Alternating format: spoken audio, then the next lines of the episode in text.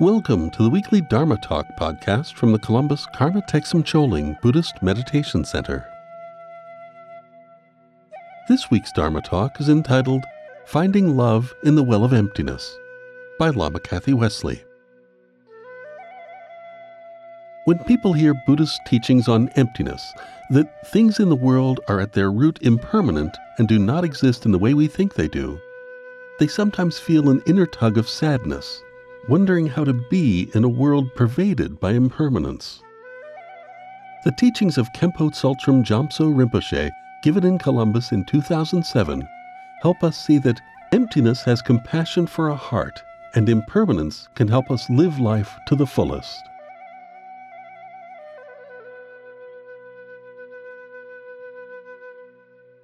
If you like our Dharma Talk series, please consider donating to Columbus Karma Thegsum Choling at columbusktc.org. Enjoy the podcast.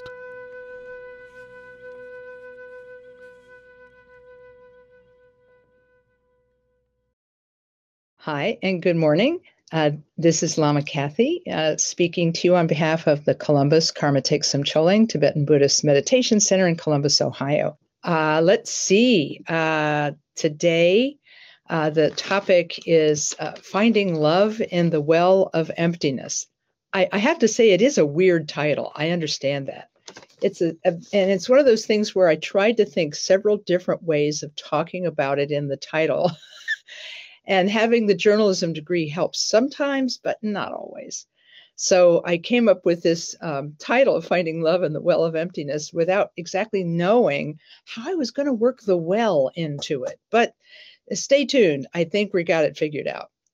So first of all, I want to say uh, I hope all of you are doing well and uh, and that uh, you are able to practice uh, some prayer meditation in your daily life, and uh, that you can join us on the weekends if you have some time uh, on our Zoom meditations on Sunday mornings. All right. When we talk about the topic uh, of uh, Buddhist teachings in general.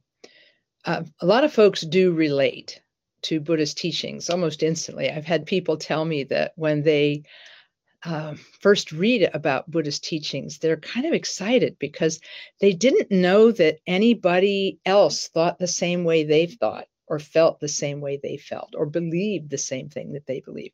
And many people say the words, uh, I feel like I'm home now that I've started studying Buddhism and practicing meditation. So, uh, in any case, uh, I think that because people feel this um, familiarity and this feeling of home when they come to Dharma practice, it's um, it's a sign that they have a resonance with the Buddhist teachings. So, a lot of people immediately resonate with and relate to Buddhist teachings. And uh, they love the idea of uh, the Buddhist ethics, which is based on not harming oneself or others. They like med- Buddhist meditation, which is based on getting to know your own mind through the practice of meditation. They read uh, the, the Buddha's book of sayings, the Dhammapada, and in the first lines, the Buddha explains his entire philosophy by saying, We are what we think. All that we are arises with our thoughts, and with our thoughts, we make the world. So, uh, this is very resonant for people.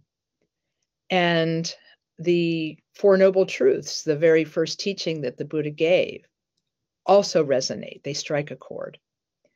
The Buddha said, Suffering is part of life. That's the first noble truth that no matter where you go, no matter who you are, suffering is part of your life. You can try to run and you can try to cover things over, but you uh, will always experience some suffering in this imperfect and confused world that we have.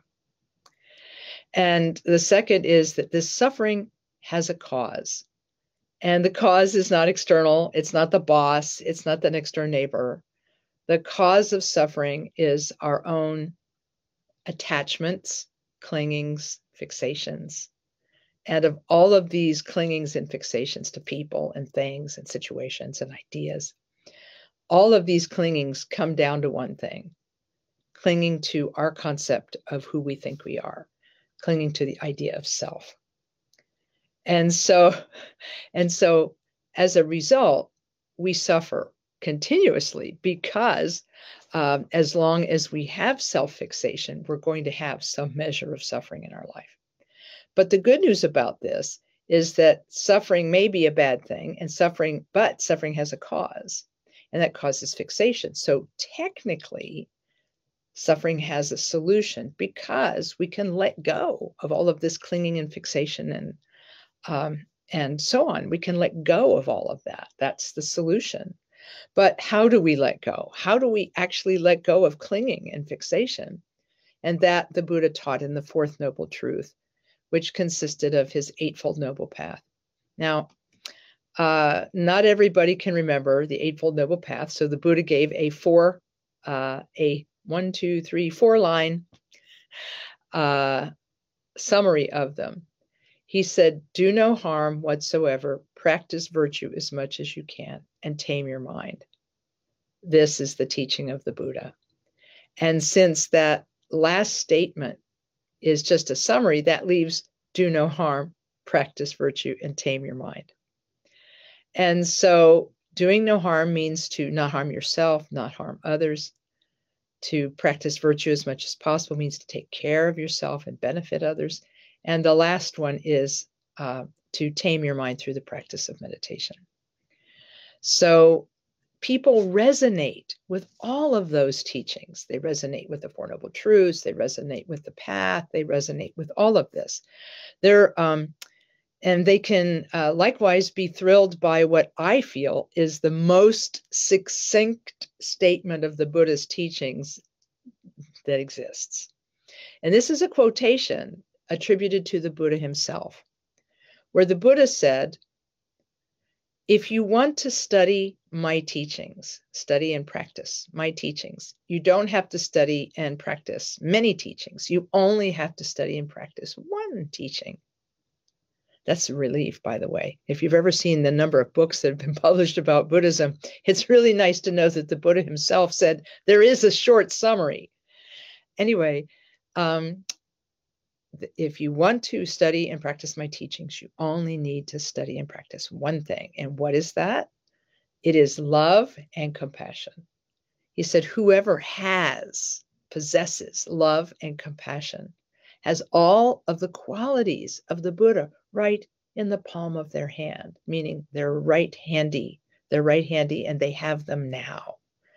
So I feel like if we study the, the teachings of Buddha and we study the teachings of meditation, it gives us a great deal to, to, to work with.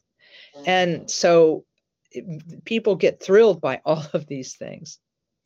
And, but there is a problem that sometimes arises for, for people, even if they have a great interest in Buddhism. because all of the teachings and the, the practice of meditation and so on are very straightforward until you get to emptiness. Emptiness is kind of a problem for many people who study Buddhism. It's like they're cruising along the highway in their car and suddenly they lose attention and they skim over into the guardrail and they go back on the road. They've just been through something that's a little bit scary, but they're safe.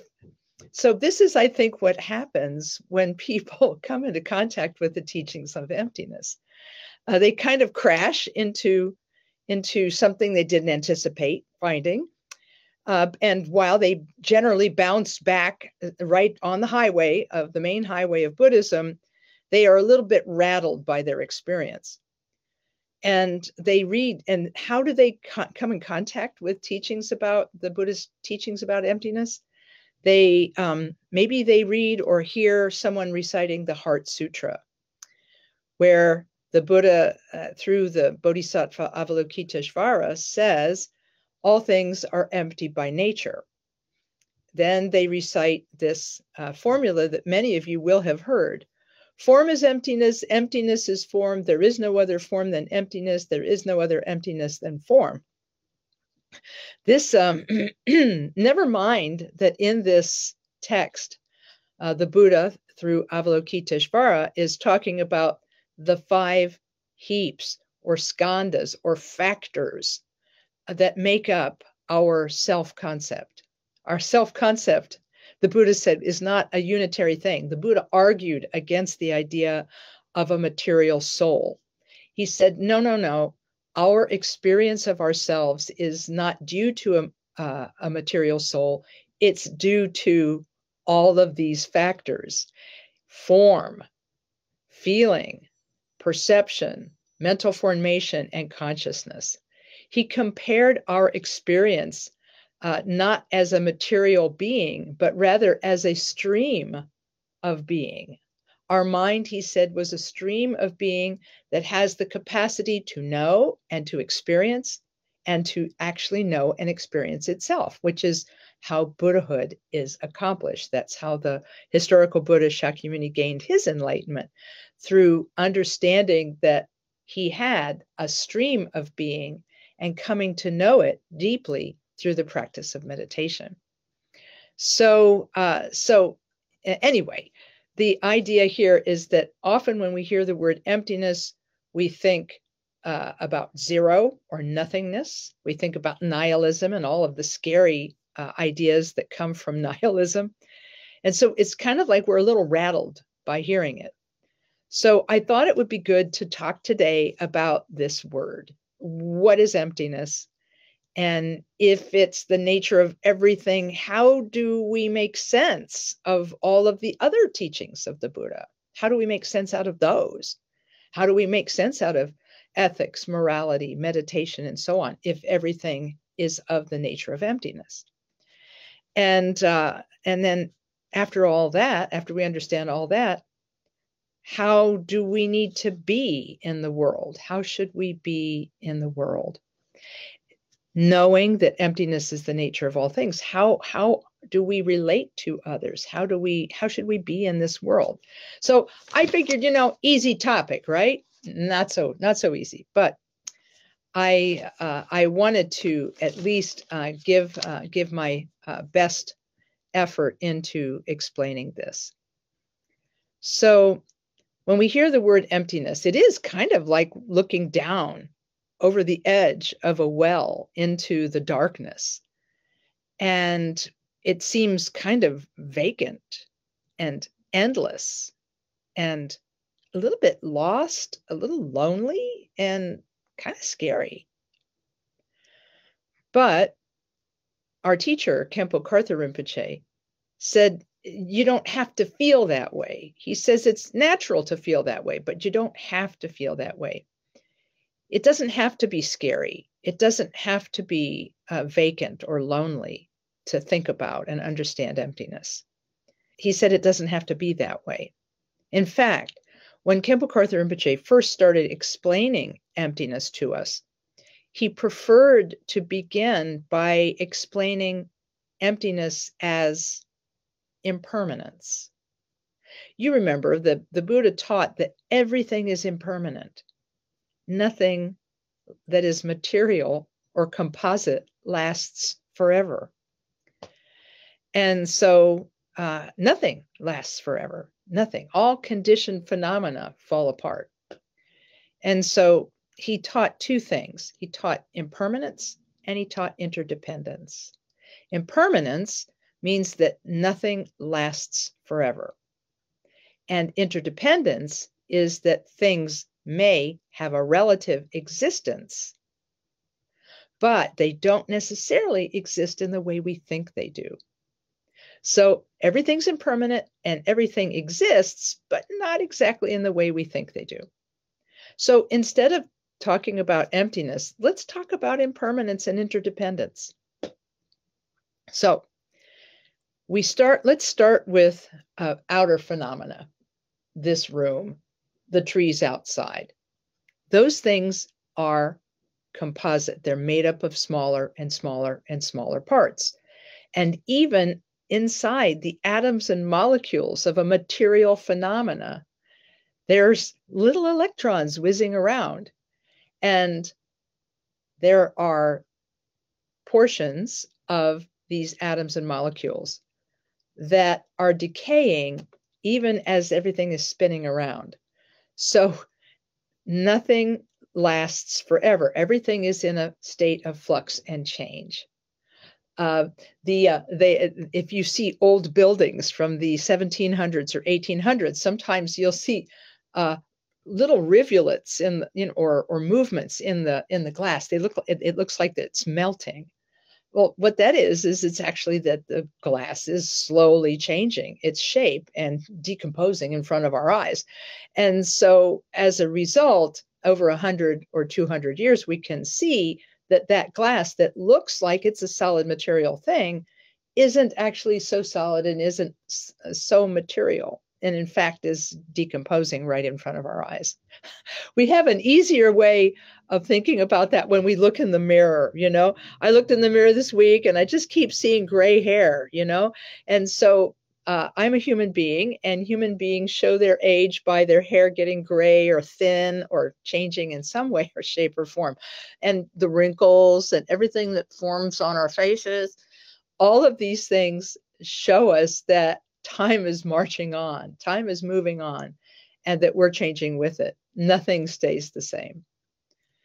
And so the um, and so impermanence we can relate to.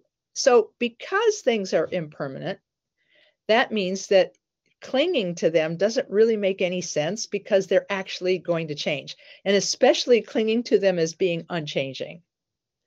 That is uh, that's irrational if we look at it. We're it, naturally we're human and we like to have everything be stable and the same, so we project the idea of permanence onto things.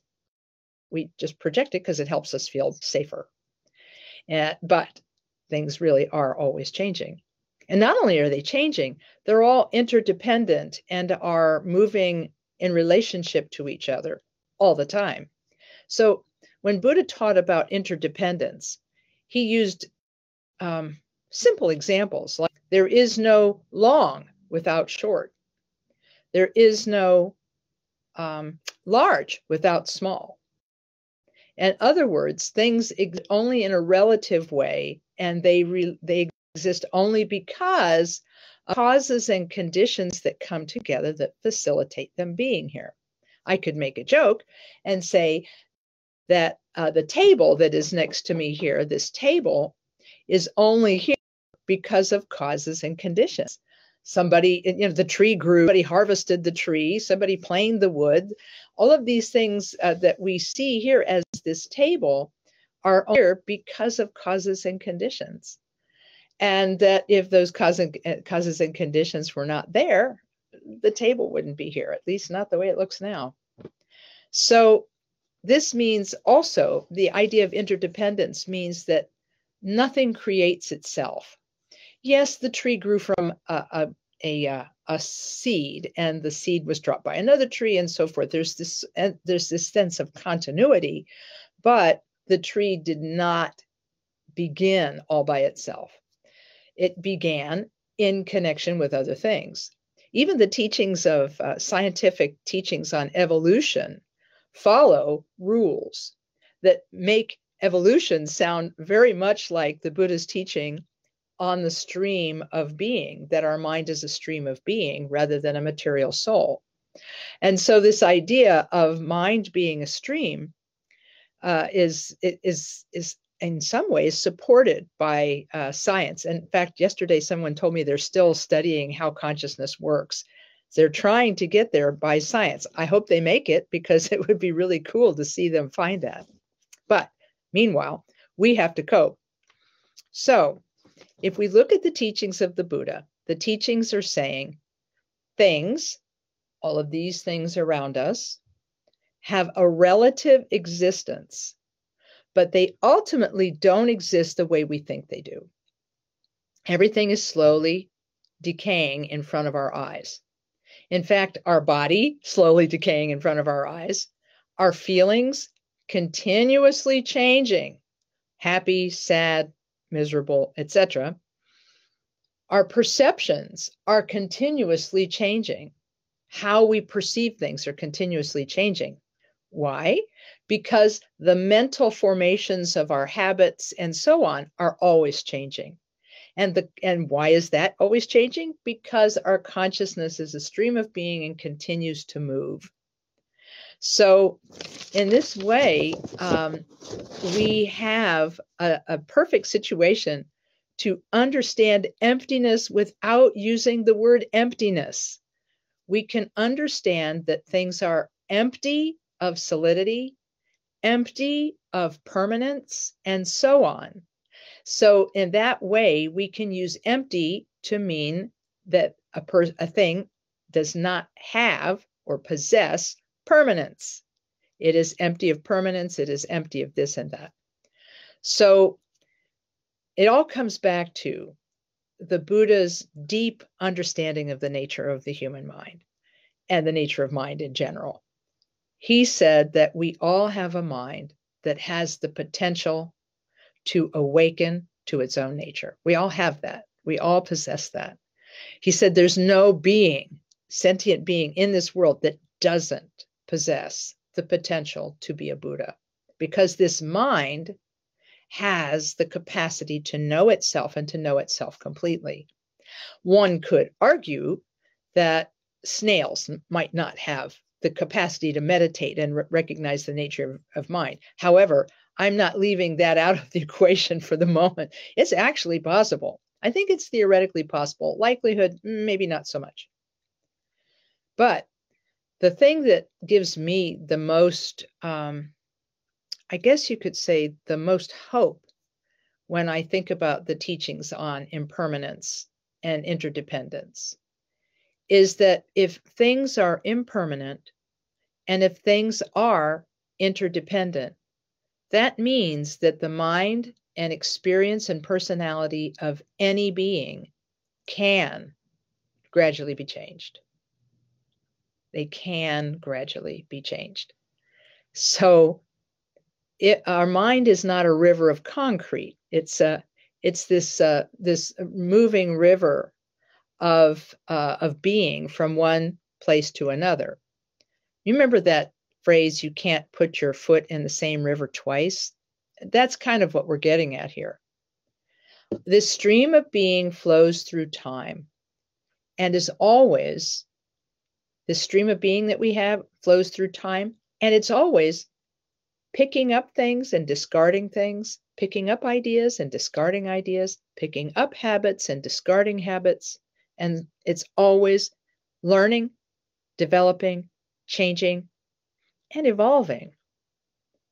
The fact that we are not the person we were yesterday literally not the person we were yesterday. I mean, not just because pieces of our skin have fallen off, but also that some of our thoughts and ideas have actually changed since yesterday.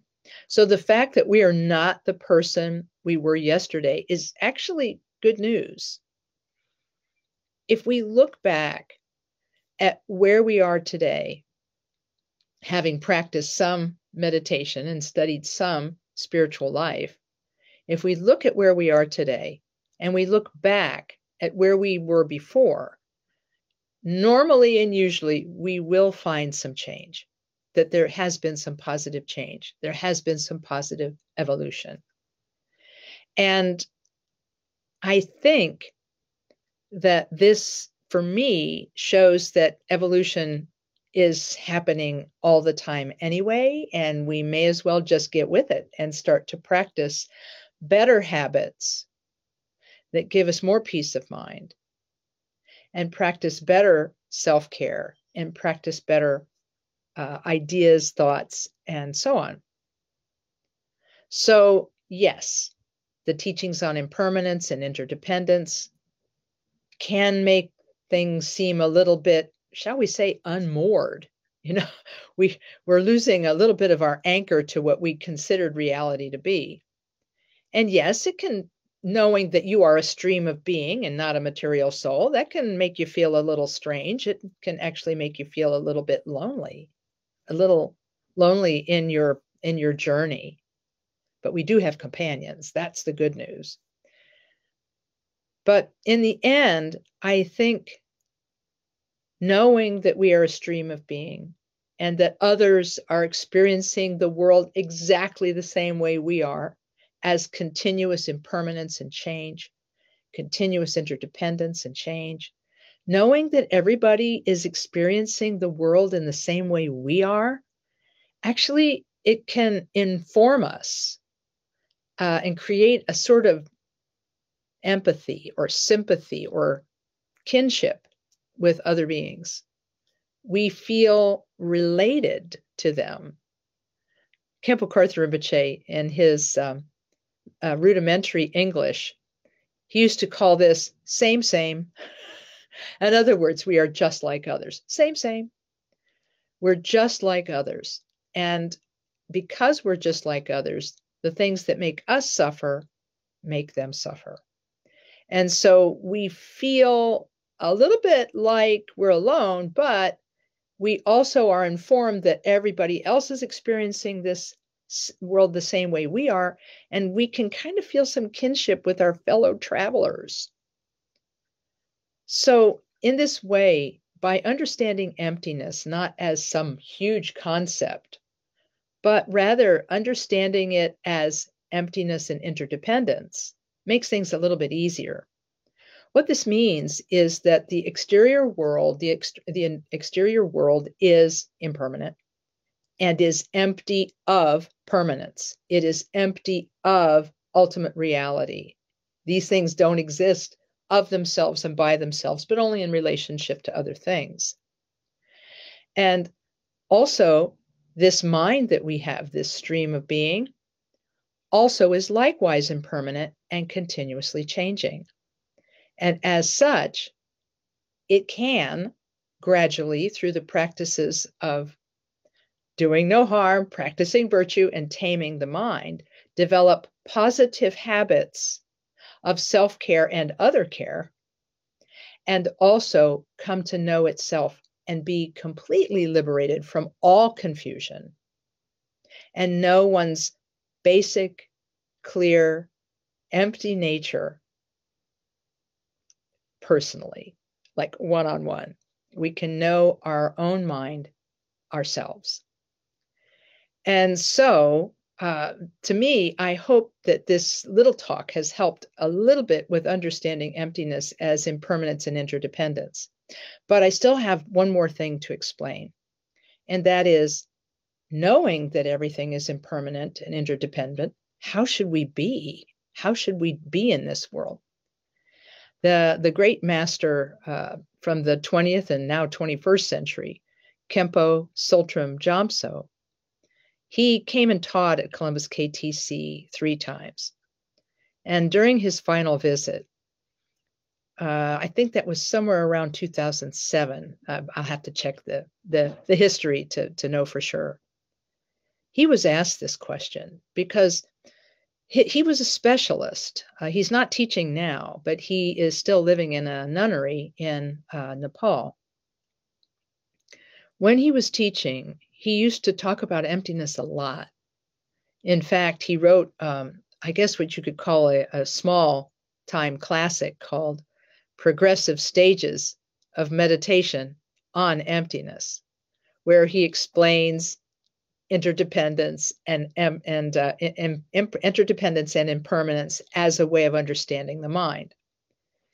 So he's sort of an expert on this subject. So someone came up to the question microphone at the Columbus KTC and they asked him, they said, Rinpoche, how you understand everything, uh, but tell me, understanding emptiness, how should we act? What should we do? And Khenpo Tsultrim said, well, compassion, of course.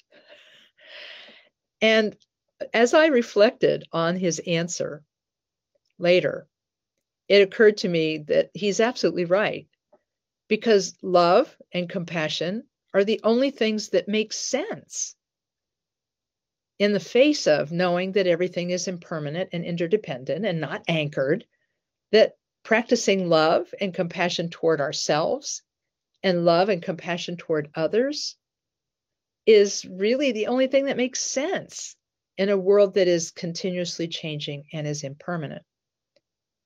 So, what we need to do is to, we need to remember this and then work to grow our compassion and our love. Remember way back on the first page of my talk where I was talking about the the succinct the succinct statement of the Buddha's teachings. If you want to study my teachings, you don't have to study many teachings. You only need to practice and study one teaching. What is it? It's love and compassion. Whoever possesses love and compassion has all of the qualities of the Buddha in the palm of their hand. So I find a great resonance of these two ideas. Khenpo Tsultrim says love and compassion are the only thing that makes sense because even if, even though we as Buddhists are studying and trying to understand impermanence and interdependence, we're trying to understand these things. Think about what it's what it's like for others who haven't even thought about it and don't definitely don't understand it we have to have some compassion for them. Now, this doesn't mean that we don't put criminals in jail and that we don't do what needs to be done to take care of ourselves and our families. It doesn't mean that at all. It means that we should do our best not to hate other people because that hatred actually influences our stream of being and makes us into something that we may not want to become because the Buddha's teachings on karma are real. And what you do a lot, you do a lot. So I always tell people that if they have habits that they want to change, that because of impermanence and interdependence, they can change those habits. And because we are what we think, all that we are arises with our thoughts, and with our thoughts we make the world. That if you have a negative habit of of uh, anger, perhaps, or impatience, perhaps, that you have to try to work on it at least just a little bit in order to gradually become more like the person you'd like to be. So, love and compassion are the only response that makes sense in a world that is impermanent and changing. And how do we grow our love and how do we grow our compassion? We grow our love and compassion by uh, by practice, meditation practice. One of the easiest meditation practices to do is quiet sitting meditation, which we call shamatha in Sanskrit, or we can also call it uh, shine in Tibetan. Whichever, it means calm abiding. So when we do calm abiding meditation, what we're doing is placing our attention on a single object. Often it's the breath, thinking uh, and following the breath with our attention as the breath comes in, as the breath goes out, and so on. And as the breath comes in and goes out, on the exhale, we can mentally count it. In breath, out breath, mentally count one. In breath, out breath, mentally count two, and so on. I tell people go to an easy number like seven or 10, and then just go back and go to seven or 10 again.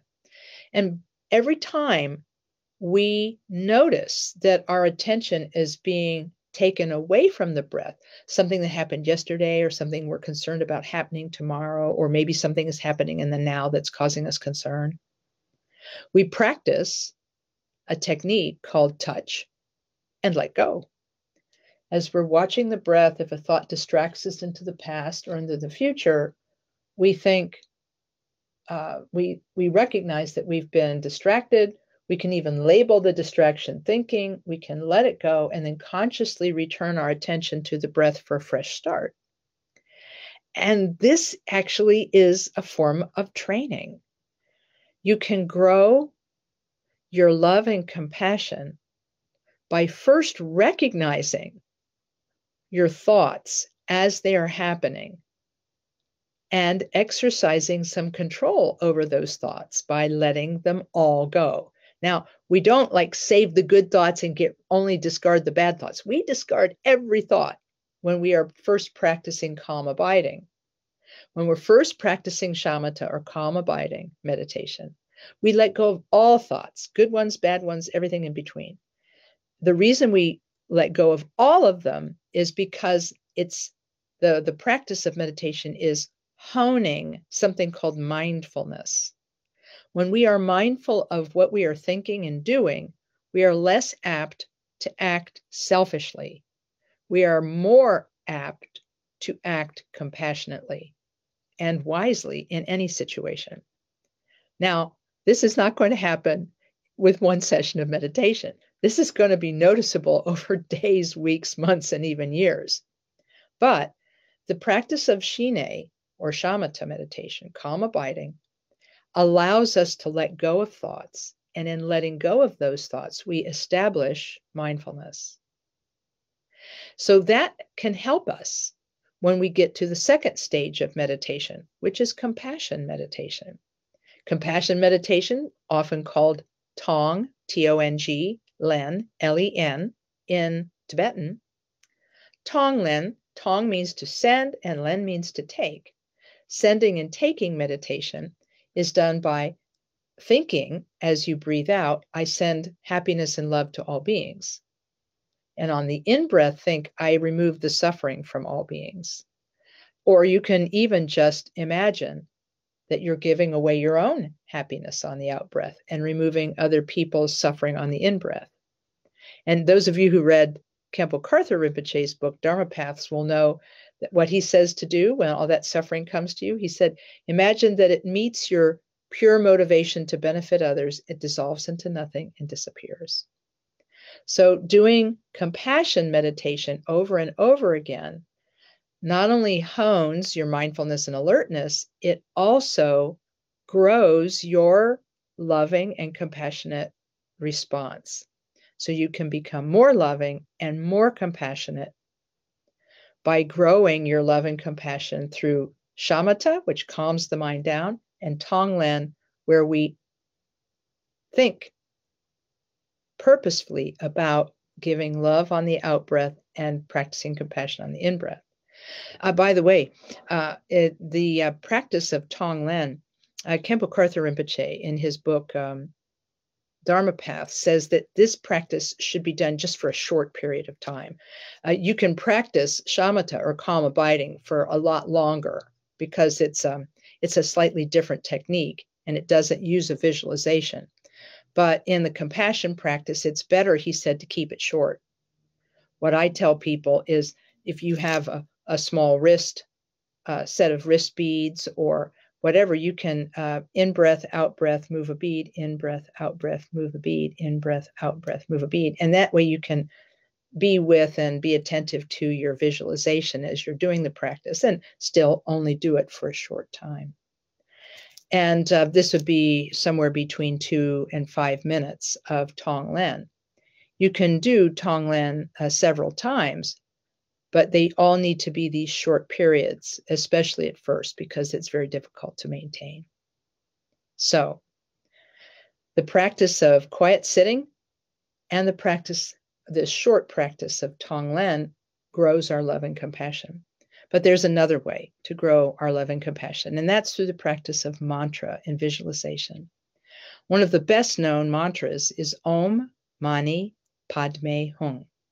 Om, O M, Mani, M A N I, Padme, P A D M E, and Hum, H U M. Those of you who are familiar with uh, Tibetan spelling, it's Om Mani Padme Hum, which is a different pronunciation. Same mantra. And it basically means that we are honoring the one who holds the jewel and the lotus. Those of you who are familiar with uh, Tibetan iconography know that Avalokiteshvara, or Chenrezi, the Bodhisattva of compassion, is depicted holding a jewel in his hands. And in one outer hand, he's holding uh, a, uh, a rosary. And in the other hand, he's holding a lotus flower, right rosary, left lotus. So it's basically a way of saying Chenrezi's name, Om Mani Padme Hum, or Om Mani Padme Hum. Reciting this mantra is very beneficial because calling upon the force of compassion, because part of us really is Chenrezi, part of us has the capacity of love and compassion that Chenrezi has. Calling upon that and nurturing that is, is a really powerful way to grow our love and compassion. And in fact, um, we we can do this practice with a visualization, which increases its benefit. And the benefit is increased if we can imagine that Chenrezi is present either in front of us or over our head. and that we then imagine he blesses us and that we become him. There's a short meditation called Chenrezig for Beginners on my website, Lama Kathy, L A M A K A T H Y, dot net, N E T. You go to the uh, teachings page and you can click on Chenrezig for Beginners and learn this practice for yourself. So, by taking on, I guess you could say, by imagining for just a few minutes that we are Chenrezig, the Bodhisattva of compassion. It's a powerful thing. And at the very end, we dissolve all of that into utter emptiness, utter um, impermanence and interdependence. Uh, we dissolve it into utter emptiness and let our mind rest comfortably in itself, kind of like resting comfortably in an easy chair at the end of a busy day learning how to let the mind be, how to let the mind rest within itself is a key factor in being able to understand emptiness, which is impermanence and interdependence, within ourselves, within our own minds, and see how our own minds are capable of change. And um, I think uh, what I will do is um, in the uh, I, those of you who are watching on YouTube. By the way, could someone from YouTube say hi to me because I'm only seeing people from Facebook so far on my chat. So if there's anybody from YouTube, just type in a little comment. Let me know you're there. Um, so before I get into questions, uh, and I will put in, uh, I will be answering any questions that you have placed in chat. So if you have some questions, it's a good time to start thinking about them and you can type them into chat and I'll answer them. But when this uh, talk is over, I will type into uh, chat uh, on, oh, thank you. I appreciate the, thank you from YouTube. Appreciate you guys. Um, I will uh, be able to type into chat on Facebook a verse uh, that was um, composed spontaneously by Khenpo Tsultrim Gyamtso to describe the power of Chenrezig practice. And I think that it's a great way to uh, bring this talk to a conclusion today. Um, uh, the uh, the talk um, is was titled "Finding Love in the Well of Emptiness," and how if we think about the the Buddha's teaching on emptiness, sometimes we can get a little bit confused and a little discouraged and and it might disappoint us a bit to see that everything is uh, is impermanent. Uh, but if we recognize that we uh, have uh, an impermanent nature that's always changing, we can have hope that we can change our mind and become a Buddha eventually in our lifetime. And knowing that all beings have the potential to be Buddha, but are under the influence of confusion, this creates a feeling of sympathy, empathy, and kinship with other human beings, other beings, in fact, dogs, cats, birds, fish, bacteria. We can have a sense of compassion for all beings, knowing that they are subject to the same impermanence and interdependence that we are. And so, in this way, the teachings on emptiness, whether you call them interdependence, impermanence, both, they help us create a feeling of kinship with other beings.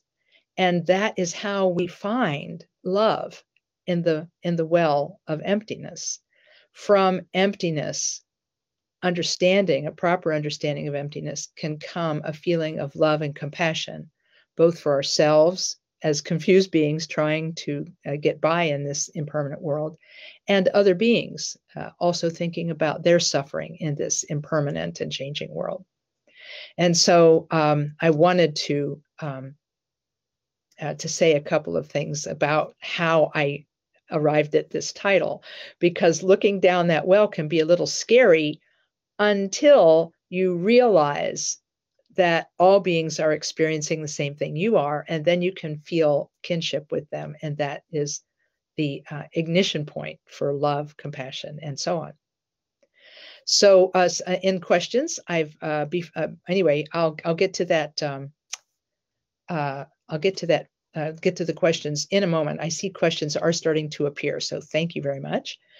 Uh, so I'm going to uh, to conclude uh, this part of the talk uh, give the verse that uh, Khenpo Tsultrim Gyamtso gave when he was asked to teach about the Bodhisattva of compassion, uh, Avalokiteshvara or Chenrezi. And before I say the verse, it just occurred to me as I was saying these words isn't it interesting that um, the jumping off point for talking about emptiness in this talk was to talk about the Heart Sutra, where Chenrezi or Avalokiteshvara, with the Buddha's blessing and inspiration, said form is emptiness, emptiness is form, and so on. Isn't it interesting that the being who teaches the Heart Sutra, that is then endorsed by the Buddha Shakyamuni, who was meditating while Chenrezi was teaching it, isn't it interesting that the Bodhisattva of compassion is teaching about emptiness? Isn't that interesting? Because if we understand emptiness, compassion is the result. We feel intense compassion. That's what my teacher told us. He said, if you ever realize the empty nature of mind and phenomena, he said, you're going to be overwhelmed with a feeling of compassion for everyone who cannot see what you have seen. So um, I just thought I would mention that because I just find that really interesting. So here's the verse Emptiness has compassion for a heart. This is the real Chenrezi. The Chenrezi with a face and arms is just a mere appearance. Use your practice of the merely apparent Chenrezi to realize the true nature, the true Chenrezi. I just love that verse. I, it's four lines and it's a really easy teaching to absorb. I'll type it into chat on Facebook.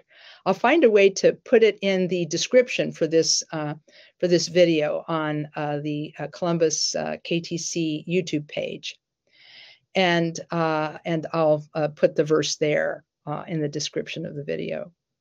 So let's let's go to some of the questions. Uh, one of the questions uh, questioners is asking for uh, a review of the uh, of the mantra again. Yeah, I did go through that a little fast, so let's go through it more slowly. The explanation of the mantra that I'm going to give is in Bokar Rinpoche's book, Chenrezi, Lord of Love. So if you want to read more about this explanation, I'm just going to give a brief summary of it. You can go to the book Chenrezi, Lord of Love by Bokar Rinpoche and read the whole thing. So, Om, he said, is an invocation, invoking the the enlightened body of the of the Buddha. And hum or hung is invoking the awakened mind of the Buddha. So that leaves two other words, mani and padme, or mani and peme, as it's pronounced in Tibetan. Mani means jewel, and peme means lotus.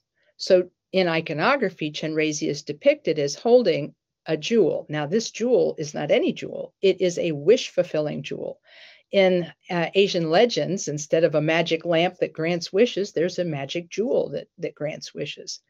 And the iconography uses this idea of our mind being like a wish fulfilling jewel that can grant us every happiness once we realize, fully realize mind's nature and become Buddhas, our mind then is like a wish fulfilling jewel.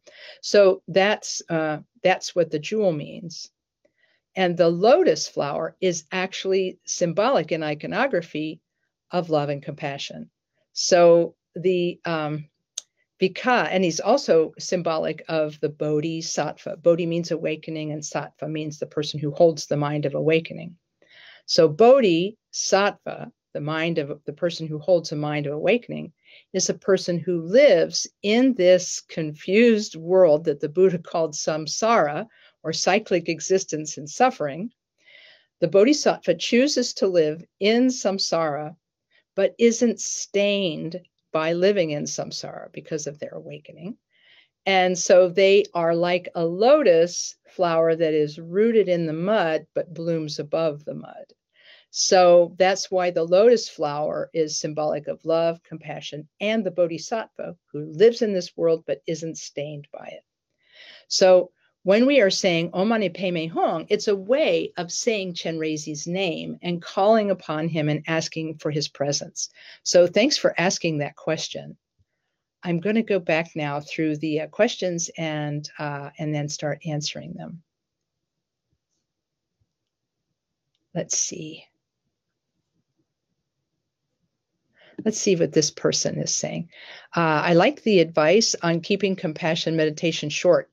It's not the easiest, but give it a, a short burst to try. Yes, definitely do that because um, I think uh, that's that's I think Rinpoche, Khenpo Karthar Rinpoche, when he taught this in Dharma Paths, I think he said to keep it short for that reason. Because right now, we we're just learning meditation. So our meditation is going to kind of be up and down and up and down and up and down. Some days it'll be easy to meditate, other days it will not be easy to meditate. I mean, the general trend is up, but you know, but it'll be up and down on any given day. So because of that, it's better to keep it short so that it's short and genuine rather than long and and uh, and you know, sort of um, filled with potholes where we just can't pay attention. And um, and so one of uh, Karthar Rinpoche's one of his pieces of advice was he said always leave your meditation on good terms. So he said, don't don't meditate so long that you are become uh, burdened by it or overwhelmed by it. He said, if if it's becoming a burden to you, have actually have to cut it back until it's more manageable. And so these days, I tell people, don't worry about um, lengthening your Tonglen or your compassion meditation practice. Just don't worry about it. Just do if you want to do more of it, just do a second short session, and that will keep it fresh. So thanks for that. Let's see. Uh, let's see this question. I've read that no thought meditation is a sign of laziness in meditation, not a sign of touching upon emptiness. Is there an experience of emptiness that reflects the space between thought, or is that a misunderstanding of emptiness? I'm gonna I'm gonna try to to work on this. Um, because there's several things in this uh, there's several points in the question. And because in because english is such an imperfect language we tend to use the same words for different things and it's and it's very difficult. So the first thing you say is i've read that no thought meditation is a sign of laziness. And i think i know what you mean because there is um, uh, Khenpo Karthar Rinpoche used to describe it as a state that is uh, stuporous, S T U P O R O U S. I think that's, I'm spelling that right. Oh my gosh, my English teacher would just have a fit. That is uh, stuporous, meaning that we are uh, halfway between sleeping and being awake and not really being attentive at all. The best meditation should have both mindfulness and alertness. Mindfulness means that we know that we are meditating and we're maintaining the technique of the meditation. That's mindfulness. And alertness alerts us to when we have wandered from the object of meditation. So, yes, I would say that no thought meditation can be a sign of laziness, that we have forgotten the technique. It's, I mean, it's not that we're bad people, it's just that we forget the technique sometimes or fail to apply the technique because we're tired Hence, Khenpo Rinpoche saying, leave your meditation on good terms. Don't try to force yourself to meditate for so long that you get stuporous and tired. So, in any case, then uh, and then uh, the uh, the second part of the question is: Is there an experience of emptiness that reflects the space between thought, or is that a misunderstanding of emptiness? Um, the the whole idea of the mind being uh, a stream of being and that we can uh, talk about it intellectually, but we actually need to experience it in meditation. I think that this can happen from time to time.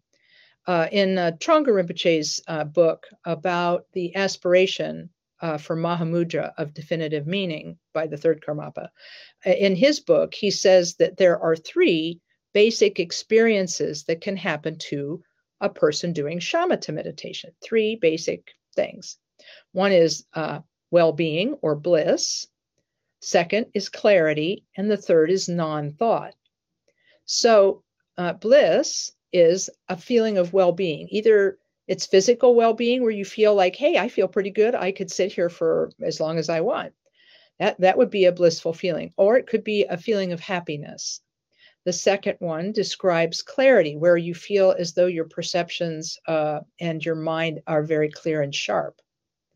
And the third is non thought. And I believe that this non thought is what you're talking about in this experience of emptiness that reflects the space between thoughts. Because Khenpo Karthar Rinpoche has said that when one thought has ended, before the next one begins, there is a space, and some people call it the gap. Um, that was what Chogyam Trungpa Rinpoche used to call it, the gap. And it's basically uh, non conceptual awareness. It's awareness in that it's not sleeping, it's clear, and it's aware, but there's no conscious thought happening in it. And in fact, there may not even be any conceptualization happening in it. And so this moment of non conceptuality will happen for us occasionally in meditation. What Khenpo Karthar Rinpoche said himself when people would ask him about these three experiences bliss, clarity, and non thought, which I, I, think I did the other way before, sorry about that.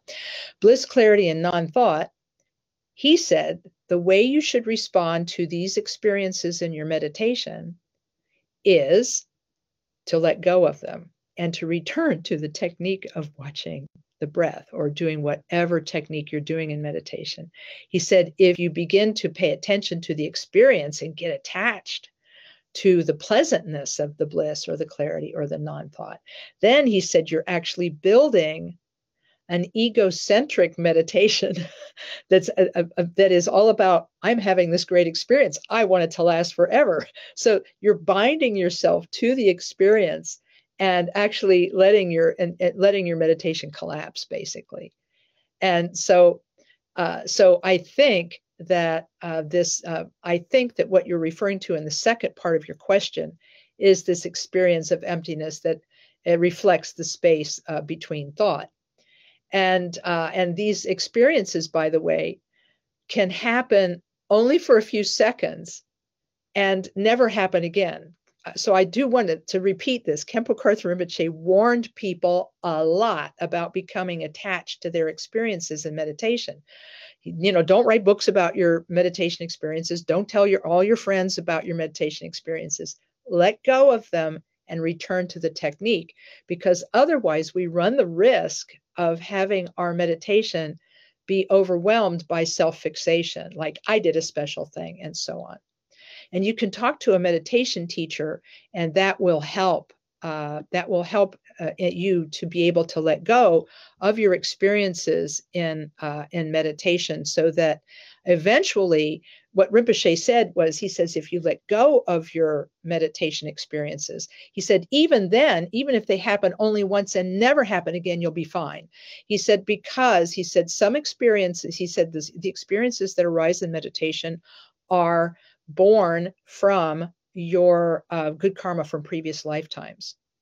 And uh, because they're born from your good karma of previous lifetimes, and most of our good karma was accumulated with some kind of selfish stain on it, then uh, then it will bloom one day and die the and die the next. In other words, it will be like a day lily blooming and then dying and so you'll have the experience of, of goodness in your meditation. You'll have this bliss clarity or non-thought. It'll rise for a few seconds then it'll fall apart. Then you'll get discouraged and you'll think meditation is no good because it only happened once. Rinpoche said, if you let go of your attachment to experiences and merely continue meditating, he said, wisdom and realization will grow uh, within you. I see, oh my gosh, I never intended to go for a whole hour. My goodness. All right, let's go to the next question and see if we can get this in. Does our stream of being accumulate merit and karma? It's not a permanent thing, but it is something that makes choices and has consequences. So it does have some staying power, even though it is not permanent.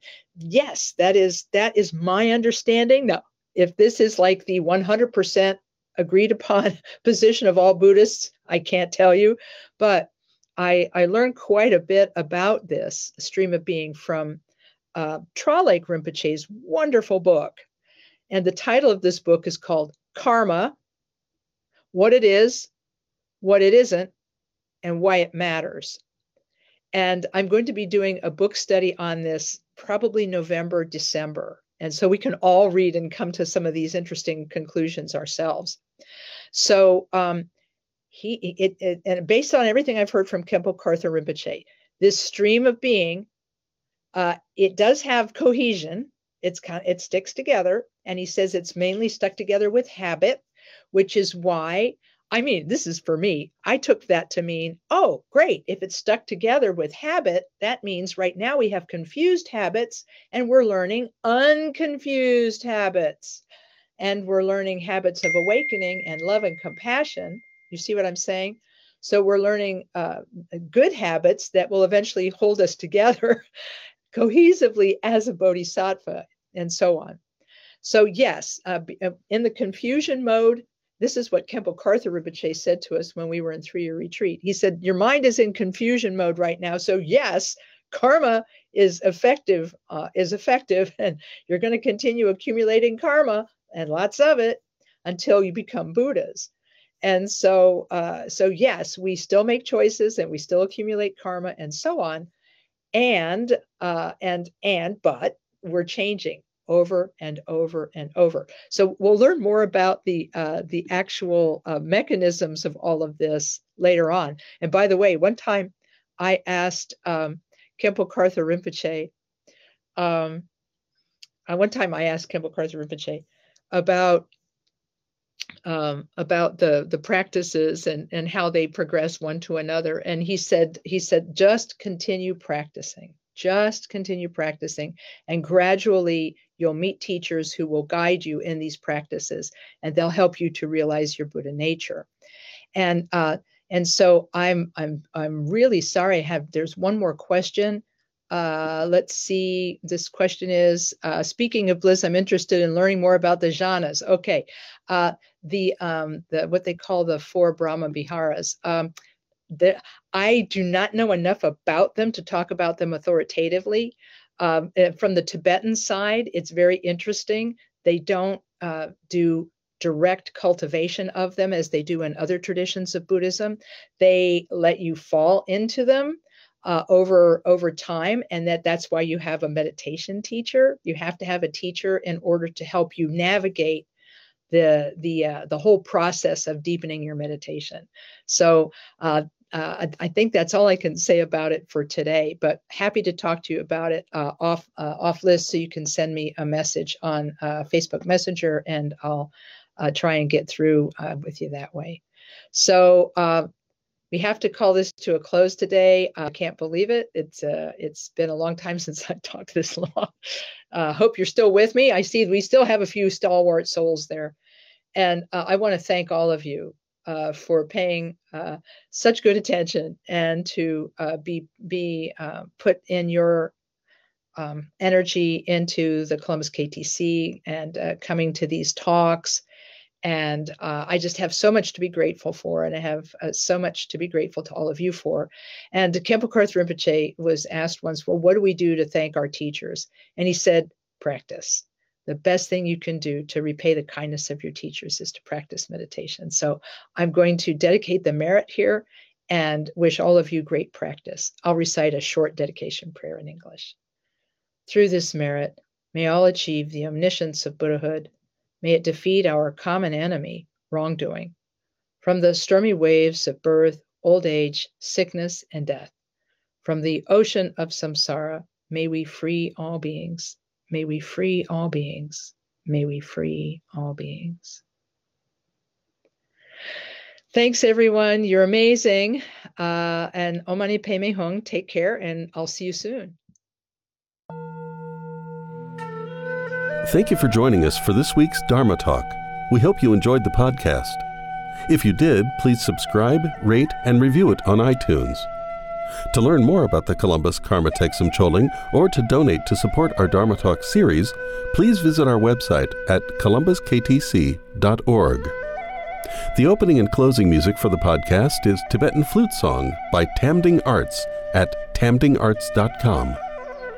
Please join us again next week for another Dharma Talk.